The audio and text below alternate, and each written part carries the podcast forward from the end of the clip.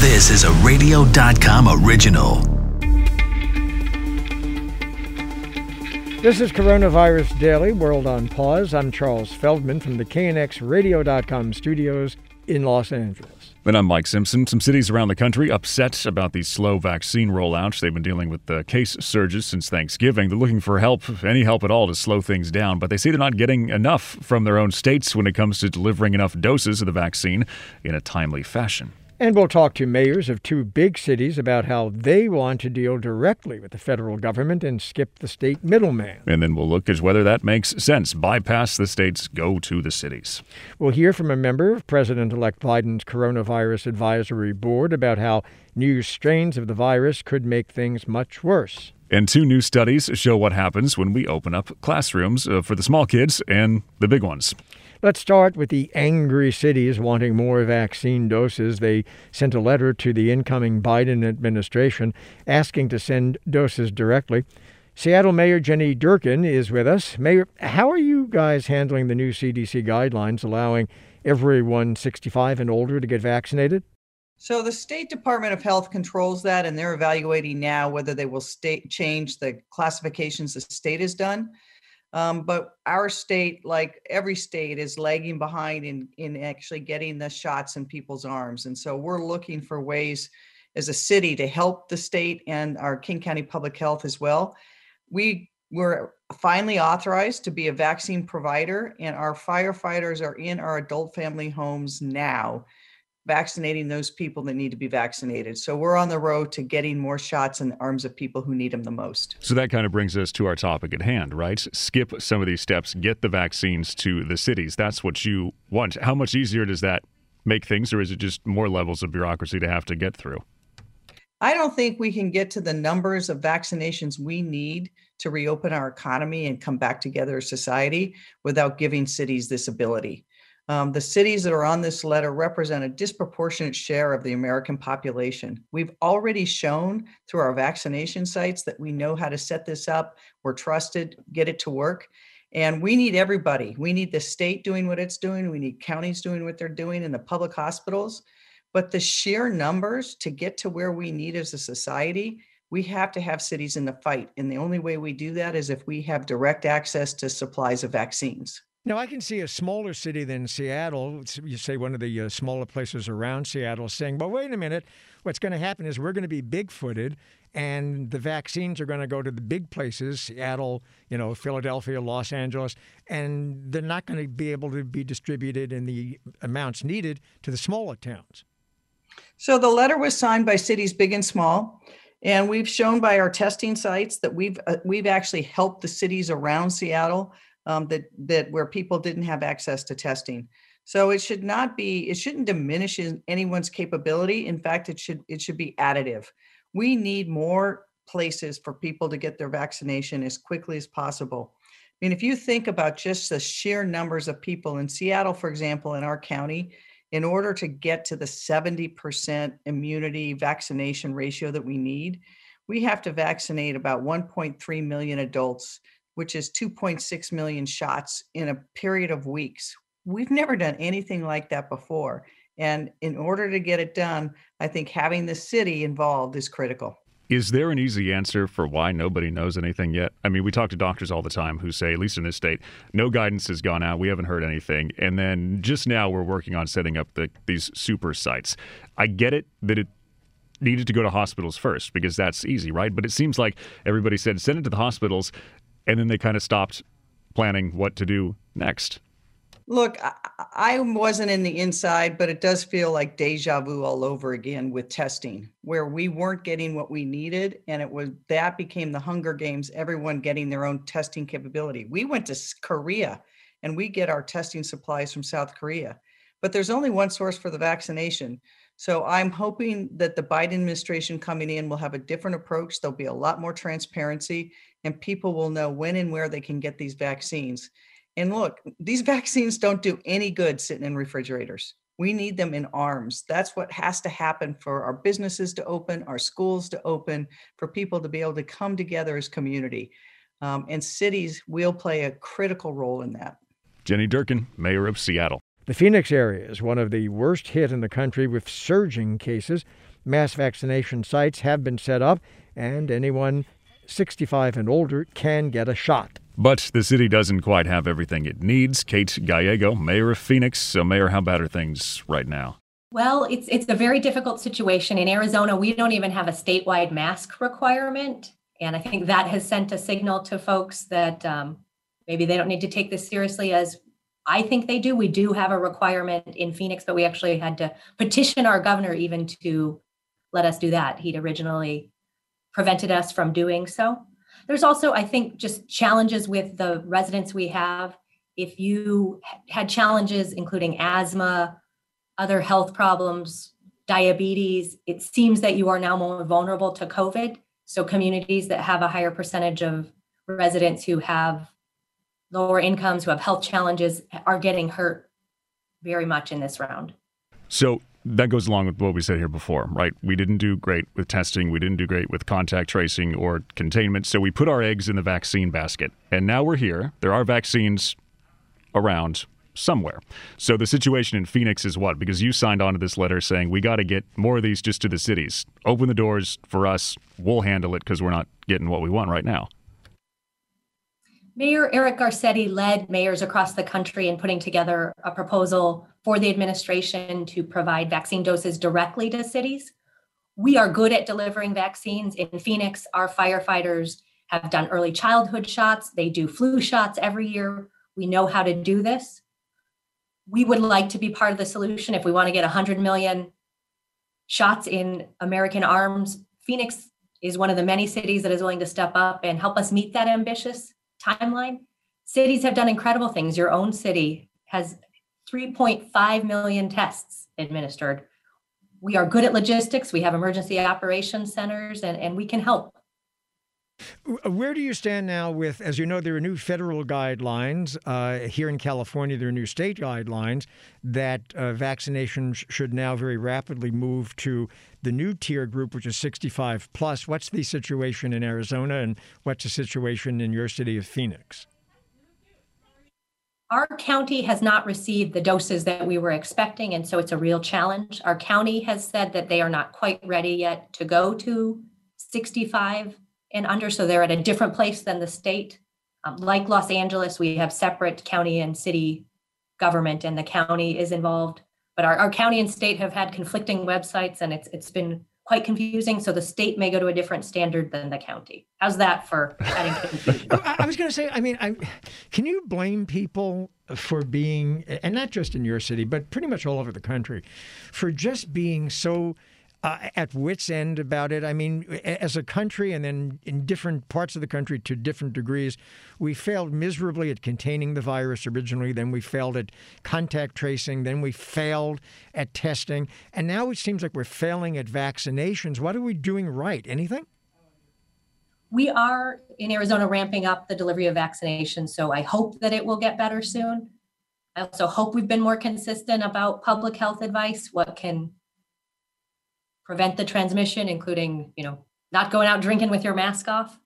And, um, but I, I understand people are frustrated. I am too. My dad was asking me yesterday to explain why he couldn't register because he now meets the criteria. So I have to have to say government is trying to do our best, but uh, I can understand people who want us to do better. Uh, yeah, I mean that's part of your your letter too, and there's there's a line in there that says you know we need to be we need to be nimble, which is not a word I've ever associated with government. So I guess people still aren't hopeful. You know, they say it's going to get better, it's going to get better, but we're still we're still waiting, and we know it's going to take time. But it doesn't seem like there's a concrete plan or urgency there to quickly do something. Well, I would say local government has been incredibly nimble during this. In Phoenix, we had library workers who used to run our, our tech hubs where we you, we had like machines where you can print equipment and they went into doing protective equipment to save the ears of our medical professionals. Uh, we also had not done mass testing and we had some of those same library workers working with our public works folks to set up mass testing sites. Uh, we did things we have never done before. We have so many city employees who took on work that isn't in their job description but has saved lives in our community. So I do think local government being close to the people has relationships and, and can get things done. You know, at the City of Phoenix, we run senior centers. We know those seniors and we can talk to them about why it's important to get vaccines because unfortunately in some of the communities that are hit hardest we are also seeing higher levels of hesitancy about whether people want to get a vaccine Kate Gallego, mayor of Phoenix, Arizona. Give her some vaccines. You heard from two mayors about how their cities need more vaccines quickly, but would it really be easier if the federal government dealt with cities directly and cut the states out? Would it cut the red tape or actually create more red tape? Dr. Julie Swann, head of the Department of Industrial Systems Engineering, North Carolina State, has worked with the CDC, Red Cross in vaccination and medication distribution. So, Doctor, what's it going to take to jumpstart things?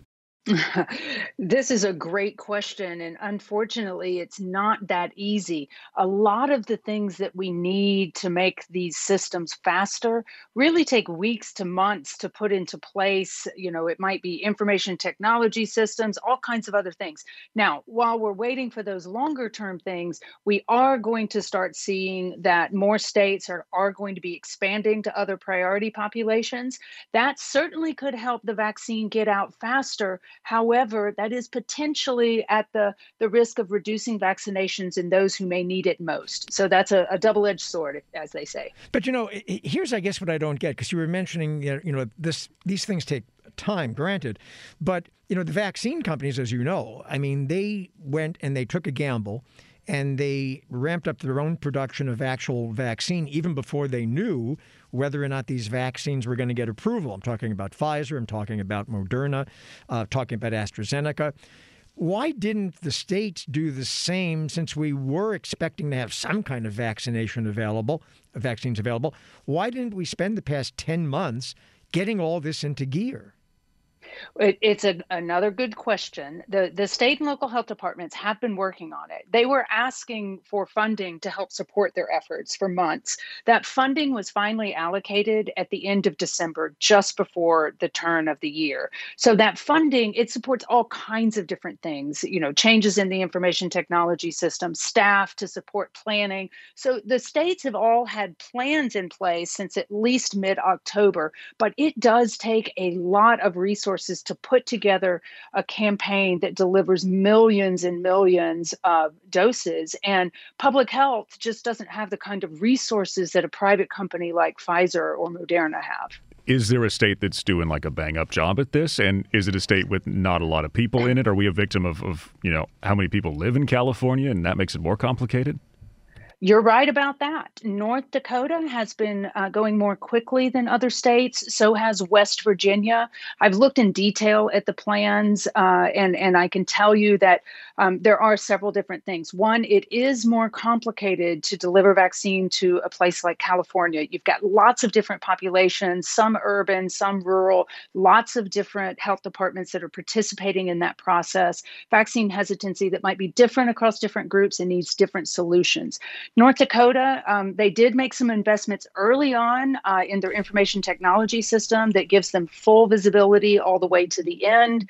They've done some things to really understand what the um, each individual provider might be able to deliver based on, on seasonal flu. So that makes sure that they're not sending too much to one location while there's another location that's waiting on it. They are a, a smaller state smaller population so that does make it easier. Okay but, um, but, over time yeah yeah but, but, but, let me interrupt because uh, we, we were just checking. I wanted to verify something. And mike thanks for, for looking at that. So the, the population for israel is about what was it, 9 million? Yeah. 9 million people, uh, which is about the population of Los Angeles County, give or take a million, but that's about mm-hmm. roughly the same. Yet, mm-hmm. we in Los Angeles County are at almost the bottom of the list in being able to get vaccines to our population while the state of Israel, with about the same population, has doing a bang up job of getting people vaccinated. Everybody had the same situation. Nobody knew for sure if there was going to be a vaccine. We all found out at the same time. We all needed to have the same, you know, vials and needles and healthcare workers to pump the vaccine into people's arms. How come they can do it and we can't? Well, I bet the country of Israel put a lot of resources into the last mile over the last few months. And in the US, we didn't put as much on the last mile. We had really focused our efforts on the production side. I think we will start to see things uh, speed up, but I would say to everyone just continue to be patient. Just, you know, just try to relax and continue doing all of the things we need to do testing and mask wearing and distancing. It's going to take a while to both produce and distribute vaccine. Dr. Julie Swann directs the Department of Industrial and Systems Engineering, North Carolina State University. Coming up after this short break, the worst to come might be on its way. We talked in the last episode about two new variants of the virus researchers in Ohio have identified. It's possible they started here in the U.S. Then there's the variant from Great Britain, which doctors say is more contagious. Member of the President elect's Coronavirus Advisory Board, Dr. Michael Osterholm from the University of Minnesota, says the new variants could lead to a lot more cases and deaths in the upcoming weeks. He was with WCCO's Chad Hartman. And I must tell you that we're very concerned. I think that, uh, as I've shared before with you, you know, these are the mm-hmm. darkest days of the pandemic, and with this new variant from the United Kingdom, this mutated virus, uh, we expect that we could see a substantial increase in the number of cases here in Minnesota in the next six to eight weeks. Very substantial increase, the worst by far of the pandemic. So, you know, we are in a race right now to get vaccine out to protect ourselves against this virus. Okay, so let me stay with that last part. The worst by far, the next six to eight weeks. What what are we talking about? Well, if we look at what's happened in the United Kingdom, Ireland, places like that, where this particular new strain of the virus has taken over, we're seeing increased transmission by 50 to 70 percent, meaning that uh, you know the previous highs we hit in terms of case numbers could literally be you know a lower level at all uh, at best of what we might see. I mean, again, you know, we've had this uh, changing baseline what I call shifting baseline numbers. Remember back in, just from a national perspective, back in April when things were a house on fire, 32,000 cases a day, it can't get worse. Memorial Day, we get it down to about 22,000 cases. People feel like, haha, we've done it. And then all of a sudden in July, we get to 72,000 cases a day reported nationally. Can't get any worse than this. This is terrible. Then we get it back down again. Labor Day, we're down to 26,000 cases a day. And then suddenly, you know, as as I said the first week of October when I was in Meet the Press, that I thought that we would get to 200,000 cases by Thanksgiving. People thought can't happen. We hit 200,000 plus cases a day at Thanksgiving. Then we saw it come down a little bit after Thanksgiving, and now it's on its way back up again. You know, 4,000 deaths yesterday. That was something we never thought could happen.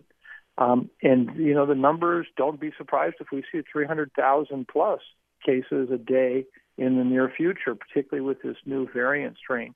So, two things. One is we still can protect ourselves the same old way. It's distancing. It's making sure you don't swap air with someone that might be infected. Second of all, you got to get your vaccine. Now, people will be obviously at the mercy, in a sense, of the system of how much vaccine we can get out. And the new administration has a promise that they will move heaven and earth to get as much vaccine out as possible, as quickly as possible. And I think that that too will be extremely helpful. And just to make a comment, because I'm sure there's listeners here that somehow think this is a, a you know, a, some kind of a commercial for Democratic uh, uh, efforts here. It's not. I'm a, just a balls and strikes caller, and I'm telling you right now, I believe that the, what we have coming will fundamentally change the game for vaccines. I I saw today Bill De Blasio, the mayor of New York City.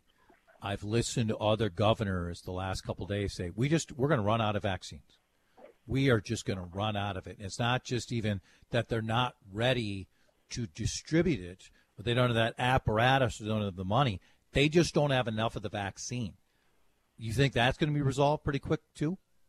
Well, that one we have less impact on it's kind of like just because if you plant twice as many acres of corn in April, you can harvest it, you know, in July. Okay, you can't. You gotta, you know, you gotta wait for the full season. We're literally uh, only able to distribute the vaccine that the companies produce, and they're trying. They're they're they're ramping it up every day. We're getting more and more production, but that's the limiting factor. So, you know, in terms of getting the kind of doses that we need to vaccinate the country, that's not going to happen until second quarter, maybe early third quarter. So at this point, that's the challenge we have. And I just want to, you know, make it clear that every dose of vaccine that can be moved forward as quickly as possible is being done. But uh, you can only make so much vaccine at a time. The CDC put out new studies on what happens when classrooms open back up during this pandemic.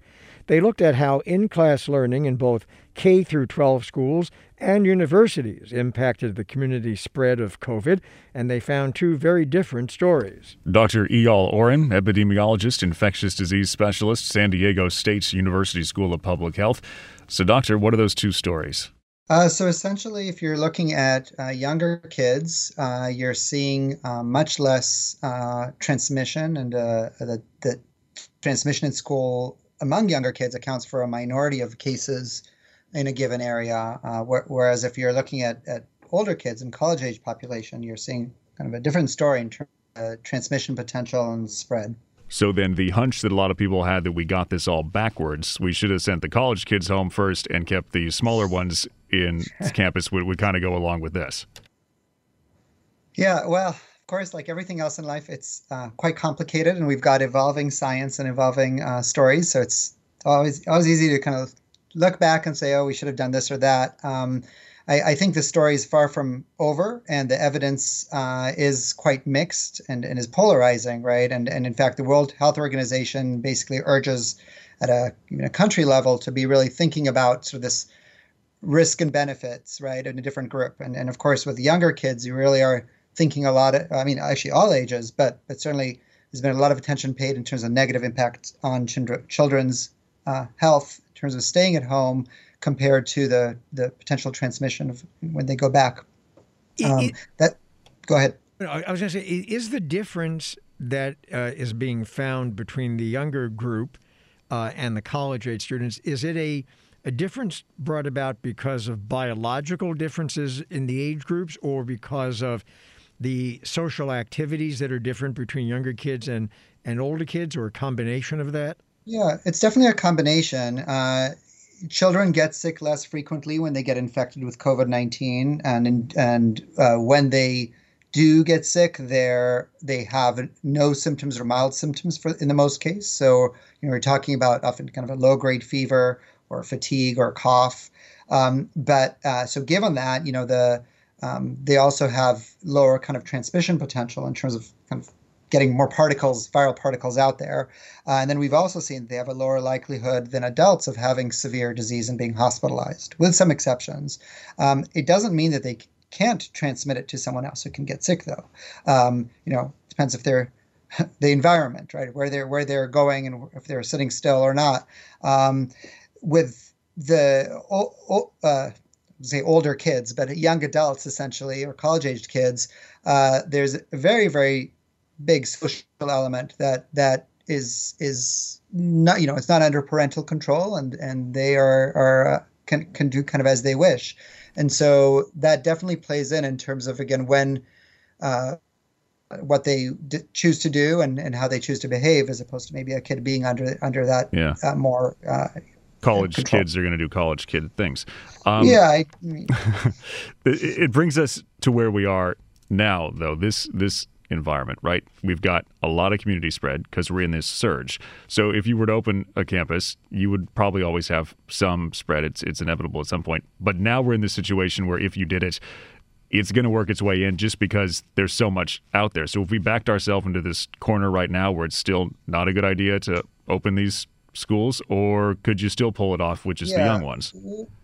Right. So I think again, I, I, I don't I'm I like to kind of give you both sides of the story, and I guess the um, we've definitely seen a mix. If you look at actual studies that have taken place in schools um, across the globe, really, we've seen a mix of results, and uh, generally, uh, we see that um, despite a very large number of children attending educational settings, you know, on a daily daily basis, we see few outbreaks, relatively speaking. Right, we're not seeing this really large scale kind of transmission going on. On the other hand, there's definitely been evidence of this within school transmission. And in fact, there was a kind of a large review of studies that was done where they found that in about a third of the cases, a third of the, the instances, uh, additional cases were identified, um, and that was in the context of kind of what we what was happening, you know, across the globe in terms of smaller classes, bubbles, hygiene, and so on. Uh, that said, there were just a number of studies, and part of it is the, the CDC study and, and, and other studies that that came out in the past uh, month or so that really showed pretty low risk of infection and spread in schools. Um, but that was in the context of a lot of public health measures that were successfully, uh, we think, successfully used. So things like uh, screening students and staff every day, um, complying for symptoms, complying with masks, uh, you know, reporting, quick reporting of cases. So there was quick follow up, uh, communication channels. I mean, all, all these kinds of things, the bubbles. So I to, I guess the bottom line is, uh, I think you, like you said, transmission may be inevitable, but we do know quite a lot in terms of what sort of mitigation strategies can be used to lessen that that likelihood of transmission and to do things in a fairly safe environment. But knowing that, again, I think as we've seen um, in Southern California, that you might then go through a lot of open close open close yeah, types of scenarios. Or no, yeah, at least yeah, for the near future. All right. Dr. Eyal Oren, epidemiologist, infectious disease specialist, San Diego State University School of Public Health. Have you wondered what people are doing since they've been stuck at home for almost a year? Well, deliveries of newborn babies are up 30% compared to last January at one hospital in Indiana. One doctor of the hospital says it's expecting 70% more newborns in March. She says she expects to see more babies born around the country as long as people are stuck at home. She says one thing people get in this pandemic is time with their immediate family, and people have apparently figured out how to fill that time with each other. I, I, get it, they're watching more TV. That's right, it's Netflix. Ah, uh-huh. That's all it is. You can find us on the radio.com app, Apple Podcasts, Google Podcasts, and Stitcher.